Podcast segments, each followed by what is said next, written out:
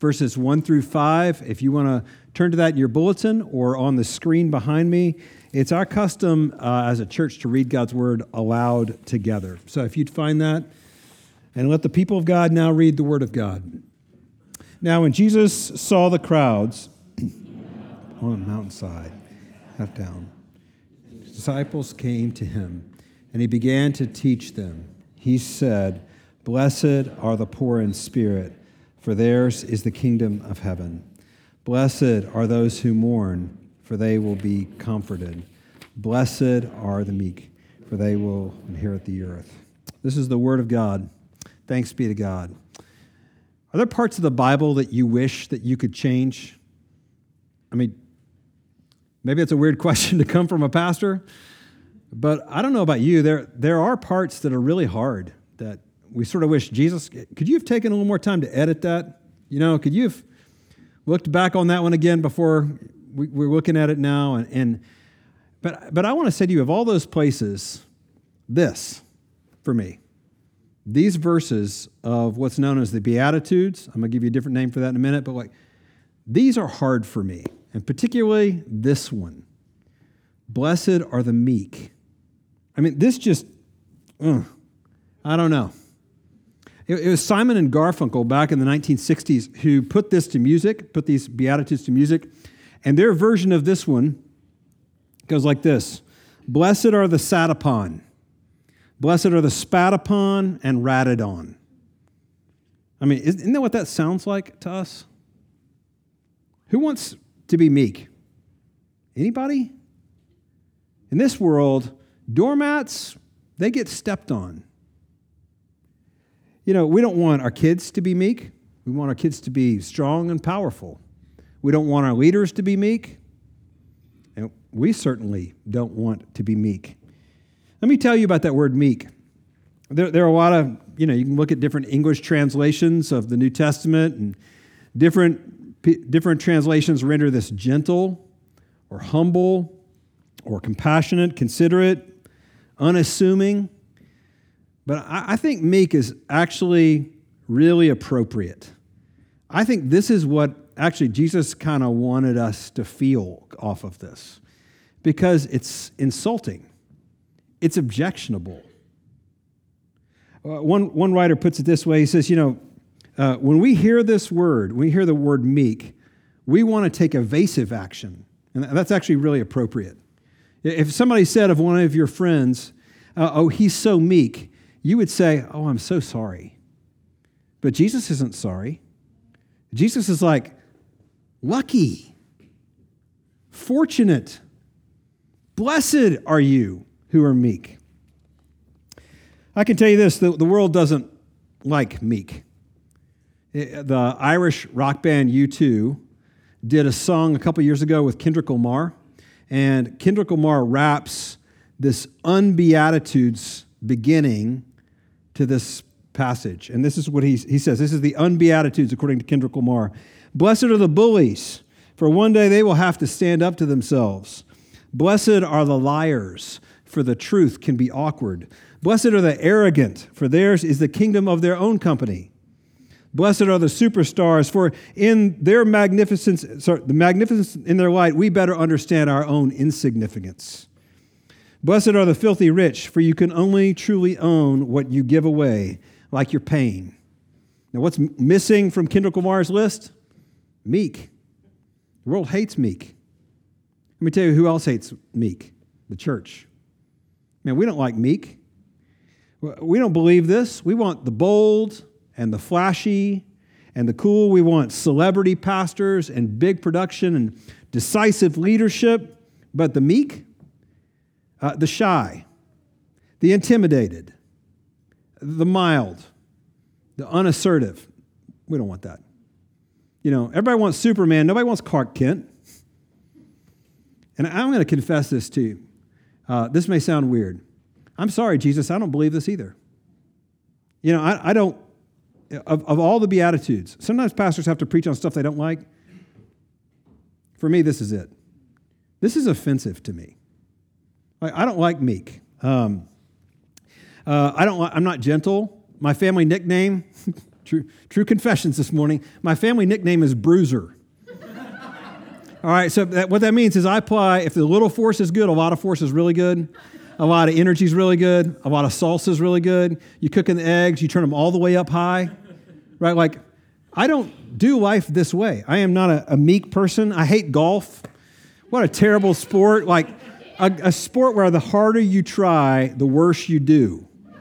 I don't have time for that. Like, I love weightlifting, I love cycling, I love backpacking. I like things that the more you push, the better you do. That's me. You know, uh, don't want limitations, push through life. So I resist, blessed are the meek, with every fiber of my being. And yet, these beatitudes, or I'm going to call them, like I have been, the beatitudes because this is a picture that Jesus is holding up for us. This is the beautiful life. You know, when we say beatitude, we misunderstand it. Beatitude sounds like you be this attitude and God rewards you. But that can't be what's going on here. You can't, okay, some of y'all are engineers. I know, I know, like surrounded by y'all. But um, you can't reverse engineer these verses to get the outcome of a blessed life. It doesn't work that way. That's not what Jesus is doing with this. If that was true, this is a new kind of legalism, right? It's not salvation by works, but maybe salvation by attitude. That's, that's not how this works. See, Jesus is actually not holding up a be attitude, he's holding up the beatitudes. This is what the beautiful life is. But I don't know about you. I'm like, am I missing something here? especially with this one. Are we missing something here? Well, let me think about this way. What is it like for you to live in a world where this is not valued? What's the opposite of this? I mean, we live in a world where the fruit of everything but meekness is valued. So, what is that? It's a world where hubris and pride, that's, that's what we're surrounded by. One, one uh, pastor puts it this way the infected ego or the inflated ego. This is small people acting too big. Now, my family, we love the Saturday Night Live skit Penelope. Penelope is, is played by Kristen Wiig, and she is always sort of trying to one up somebody. So imagine the scene Penelope goes to a wedding, and this is how this goes. Someone says, I just never cried so much at a wedding. I'm so glad I brought tissues. And Penelope is like, she plays with her hair. She's like, I brought tissues too. Uh, probably more p- tissues than you did. I, I brought paper towels and a big uh, a beach towel and a sponge, and I use them all up. They're all so wet. I mean, I guess I'm just a little more emotional than everybody else. And then, uh, okay, somebody says, um, I went to high school with the bride, and Penelope's like, well, I went to college with the bride and her parents and her neighbors. We all lived in a dorm together. and the DJ, and I probably know everyone a little better than you. And when the DJ says, "Take your seats," it's it's time for this. It's time for salad to be served. She's like, "I already had my salad. I've had ten salads today. In fact, I, I have a salad bar in my car." When someone says, "Look, the party favors, they're all M and M's," Penelope has to say, "In my wedding, we had M's and M's and M's." Just a few more M's on our candy, and we also had L's and L's and O's and O's, and Q's and Q's, and they're from Iceland, so they taste better. You get it, right? Like it's a it's a funny version of the unfunny phenomenon of one-upping. That's all around us. I mean, we live in a world of inflated egos, uh, of the infected self, pride, hubris. I mean, and of course, the Bible shows us actually that we are designed by God in the very blueprints of humanity to be esteemed by God. Psalm 8 says this about humans You are the crown of creation. You're the very pinnacle of creation. You were designed for God to esteem you. And this is why we don't just, in our church, we don't just value Christians. We don't just like, we love, and Christians have great value. We look at all people you can look at every person on the planet and say, wow, I mean, you're amazing. You have inherent worth because that's how God has made you. And we see some of this in our children. Like, I think, I bet you for thousands of years on playgrounds across the world, the same two phrases have been going on out of the mouths of kids. Look at me, watch this. Little kids everywhere. I'm, I'm, I'm, talking about when they were just playing with rocks. There were no such thing as monkey bars. Like, we're, we're saying, look at me, watch this. And there's something beautiful about that. That's, that's actually how we're made, for there to be something in us like that. And yet, in sin, in the fall, that's distorted. And that's, that's been broken. So we're always competing for attention. Our worth is always on the line. It's always, look at me in a way that's broken. I think it was the comedian Groucho Marx who's put it this way um, Hey, I'm sorry we've been talking about me so much. Let's talk about something else. What about, what do you think about me? right? Our world isn't very cute when we talk about look at me. Uh, aren't you sick of inflated ego, e- egos? I mean, I, I want you to picture a bullfrog. You know what a bullfrog does, don't you? Swells. This is the human condition. This is the human ego. We just swell. Look at me. I think about me. Everything's about me. Aren't you tired of inflated egos? Not yours. I'm not talking about yours. I'm talking about other people's. Aren't you tired of living in a world like that? I mean, we're sick of the opposite of meekness. So maybe it's time we actually think about is there beauty in meekness? Is there something to this beatitude? Is there something to what Jesus holds up? What is meekness? What is meekness? It means, and I want to give you this definition it is restrained power. Restrained power. It's the ordering and restraining and proper use of power. The word in the Greek is also used to describe the bit and bridle that a horse wears. So I want you to picture a muscular racehorse. When that horse is born, it's wild. It has to be, what's the phrase we say? Broken. And the horse doesn't lose its strength when it's broken.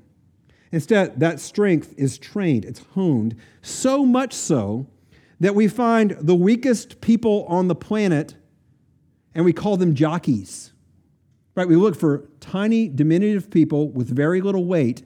We put that person on top of this powerful racehorse, the most powerful racehorses. We put them in a race, and they are guided by a bit and bridle. That's meekness, restrained power, controlled by a bit. You know, we, you probably have heard this from other pastors. Meek is not weak, though we always think of it that way. Restrained power. The healthy ego is meek. It takes up the proper amount of space. It's not the bullfrog that's swollen. It, it doesn't draw attention to self. I want you to picture Dwayne the Rock Johnson, right? Big guy, holding an infant. Now, it's no secret in this church. I love infants. There's something to me about babies. I've tried to sign up several times to be a cuddler at Wake Med and at Rex, and they won't let me. I don't know why, you know, but, uh, but like, there's something to me that's very transcendent about this. Everybody knows, even your roughest toddlers know when you get around a baby, you have to be careful. They, they seem to instinctively know, like the neck, the soft spot. The, picture Dwayne The Rock Johnson holding an infant. That's how God is towards sinners. This is who God is meek. That's what's pictured for us all over the Bible. Uh, Moses, we read, he's the, the meekest man, it says in Numbers, mo- meekest man on the face of the earth. And you have this picture of Moses at times, which is ferocious. So here's Moses. He receives the Ten Commandments. He comes down from the mountain, and there the people are worshiping a false god, a golden calf. What does he do with the Ten Commandments? He smashes them in his anger. I mean, like raw power. And he grinds them up and makes the people drink it? I mean, like, such power, and yet we read meek, restrained power, the way he dealt with the Israelites over and over, his patience. We read this of David. David, the people sang about David in Israel. David has slain tens of thousands. He was a mighty warrior, and yet he writes the Psalms. He writes these Psalms about God being our shepherd and he sings them to the Lord. It's easy to overstate meekness. It's easy to take this out of context and therefore to make fun of it. So let me just clarify. Churches often attract dangerous people. They can attract ruthless people or bullies or sharks. And if someone like that showed up in our church and tried to do harm, the leaders of our church would not be meek. We would not show restrained power. We would be very concerned to make sure that this remains a safe place for everybody. So it's easy to take meekness and kind of write that large. Uh, let's think about our, our president. Do we want our president, Joe Biden, to show meekness in the face of Vladimir Putin rolling over Ukraine? No, that's, that would be inappropriate.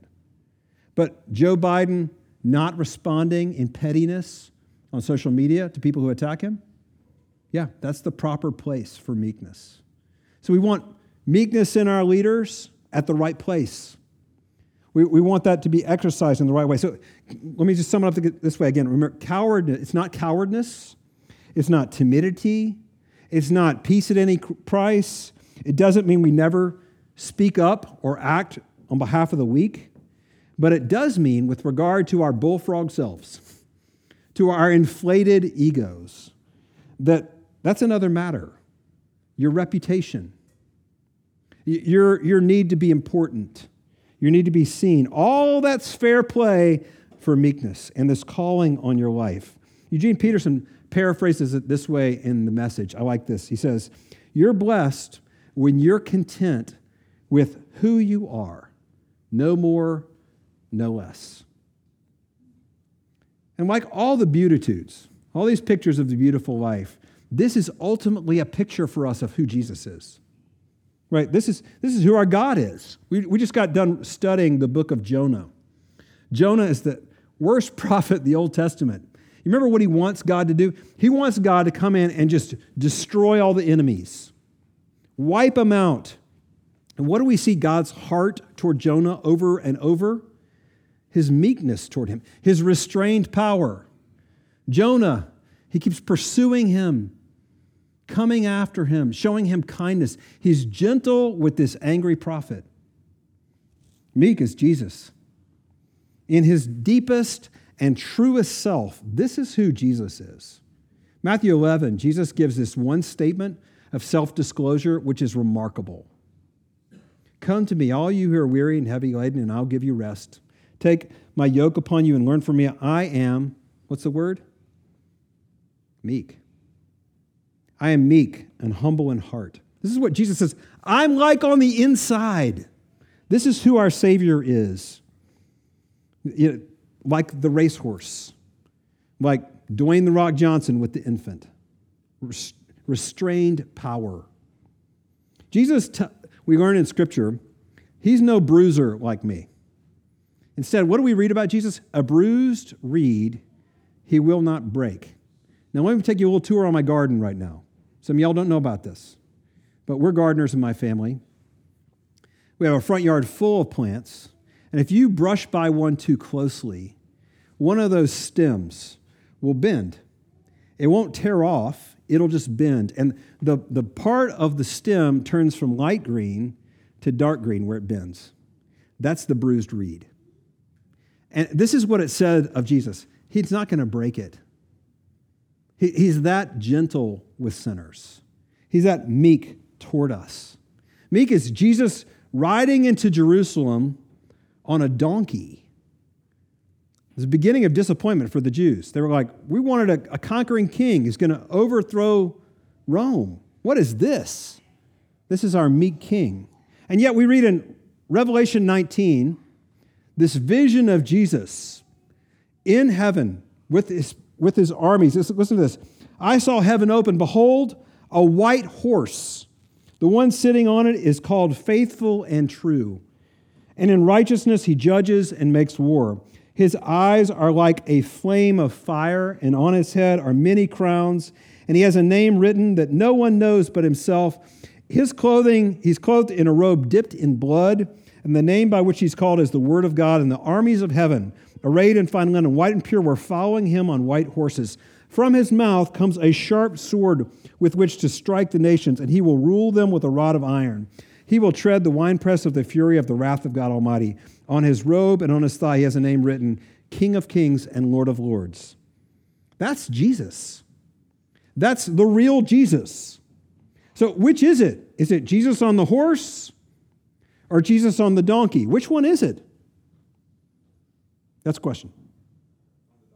Yes, it's yes. It's both. So, what we see in Jesus' heart toward us is that all that power restrained.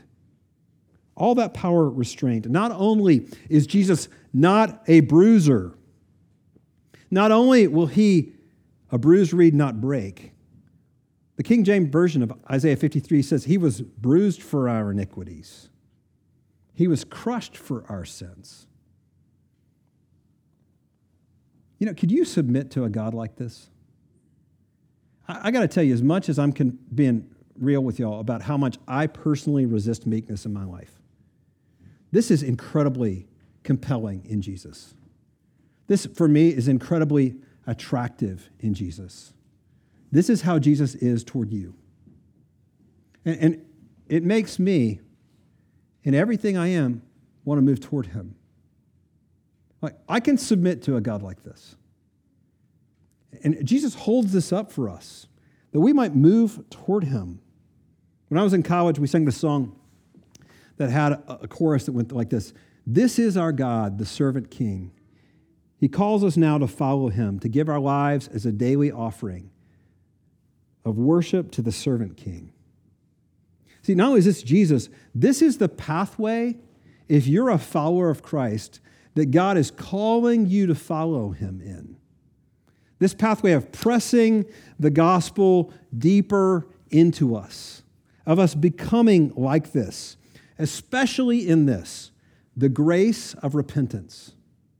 Now, this whole section we call the Sermon on the Mount is framed by calls to repent. Jesus starts his ministry in Mark in Matthew 4 saying his ministry is going to be one of repentance of sin. And, sometimes when we read the Sermon on the Mount, we're like, oh, yeah, I've heard all this stuff before. But if you really read the Sermon on the Mount, you're crushed by the Sermon on the Mount. We're going to study this this summer. Jesus just kind of takes everything supersonic. He's, he's taking the Old Testament law. You've heard it said, and he says, but I say. You've heard it said, don't commit murder. I say, don't be angry. Like supersonic. You've, you've heard it said, don't commit adultery. I say, don't lust. Right? Like Jesus is taking this supersonic. And so anybody who takes this seriously, who's read this, says, I'm crushed by the Sermon on the Mount. And really, the, the Beatitudes, these things we're studying, I've heard someone put it this way this is like a picture of someone who's read through the Sermon on the Mount and fallen on the rocks and been broken by it. And it's like, I, don't, I can't do this. You know, somebody asked C.S. Lewis, about the uh, Sermon on the Mount. They said, I don't like the Sermon on the Mount. He's like, Of course you don't. The, the Sermon on the Mount's like a sledgehammer that comes to like break down walls in your house. See, we don't come to Jesus and say, Hey, I want to inherit the earth, so let me, let me learn a little bit about meekness. It doesn't work that way. Now, this is what, how it works. Meekness, some of y'all are chemists, so you'll get this. Meekness is what happens after repentance. You know, you do a chemistry experiment, and what's left over, we call it the residue. Meekness is that residue in us that's left after we repent, after God's people repent. The, the, the ego shrinks back to its right size. It's not taking up too much space. It's not crushed, but it's in its proper place, restrained. This is why repentance is the way into meekness. I want you, some of y'all read Alice in Wonderland, and you remember, like Alice in Wonderland, she goes in the room and there's a little tiny door down near the floor. She's like, I can't get through that. That's repentance. Repentance is going through the little door, stoop down, and that's the way into meekness. Do you know how to repent? We use that word a lot, and I'm not sure we always know what that word means. Let me just make sure we understand. To repent is to agree with God about your sin, to grieve it, to hate it, to reject it. And to repent of uh, particularly of our inflated ego. If you're even slightly paying attention in your life this week, God is giving you 1,000 opportunities every week that are little doors into repentance, into meekness. This is happening all the time. The ways, eh, opportunities to see your sin, the ways that you're a bullfrog, the ways that I'm a bullfrog. We live with an inflated ego where everything's about me, the way that you hurt other people, the comments that you make about other people, the way you're in competition with someone, they don't even know you're in competition with them.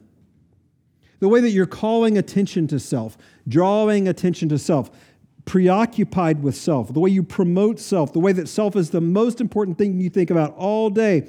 Every one of those things is not a barrier to the life with God, it's a little door. It's an opportunity. God is showing you over and over and again hey, here's a place where you can meet me. Here's a place where you can experience the fullness of all I have to give you is in this. And we resist it like, no way. I don't want that.